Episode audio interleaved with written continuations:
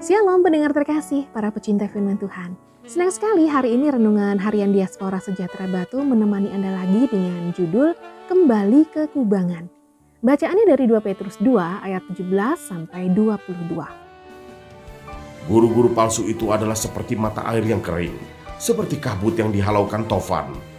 Bagi mereka telah tersedia tempat dalam kegelapan yang paling dahsyat, sebab mereka mengucapkan kata-kata yang congkak dan hampa, dan mempergunakan hawa nafsu cabul untuk memikat orang-orang yang baru saja melepaskan diri dari mereka yang hidup dalam kesesatan.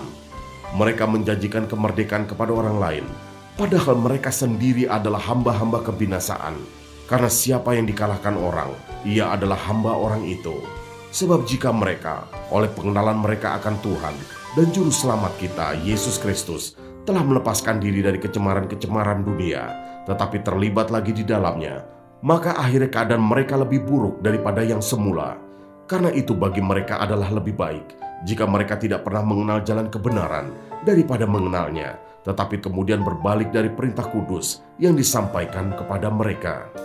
Bagi mereka cocok apa yang dikatakan peribahasa yang benar ini: anjing kembali lagi ke muntahnya, dan babi yang mandi kembali lagi ke kubangannya.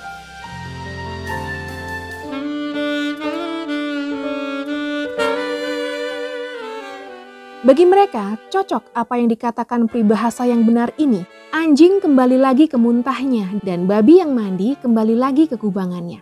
2 Petrus 2 ayat 22. Pendengar terkasih, Petrus dalam tulisannya memberikan nasihat yang sangat keras kepada orang-orang percaya. Dia berharap setiap orang percaya tidak menyangkal imannya kepada Yesus dan kembali pada kehidupan yang lama, seperti yang dilakukan oleh guru-guru palsu.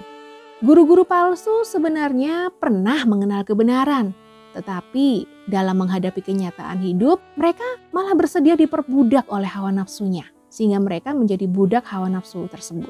Karena Kristus bukan lagi Tuhan mereka, maka mereka kembali pada kehidupan yang lama dan memilih kembali menjadi seteru atau musuh Kristus. Atas keputusan yang mereka ambil, tentunya mereka juga akan mendapat upah dari Allah, yaitu kematian kekal. Hal tersebut juga menjadi nasihat kepada kita supaya kita tidak kembali pada kehidupan yang lama, yaitu kehidupan yang diperbudak oleh keinginan-keinginan daging, sehingga melakukan dosa menjadi kebiasaan kita. Kesempatan yang Tuhan berikan kepada kita untuk hidup benar dan menjadi hamba kebenaran hendaklah jangan disia-siakan, sebab kesempatan tersebut tidak akan datang untuk yang kedua kalinya. Oleh karena itu, sebagai tubuh Kristus, hendaklah kita saling memperhatikan dan bersama-sama hidup di jalan Tuhan. Dan jangan kembali kepada manusia lama yang menuju pada kebinasaan.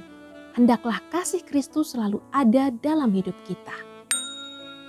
Yaitu bahwa kamu berhubung dengan kehidupan kamu yang dahulu, harus menanggalkan manusia lama yang menemui kebinasaannya oleh nafsunya yang menyesatkan.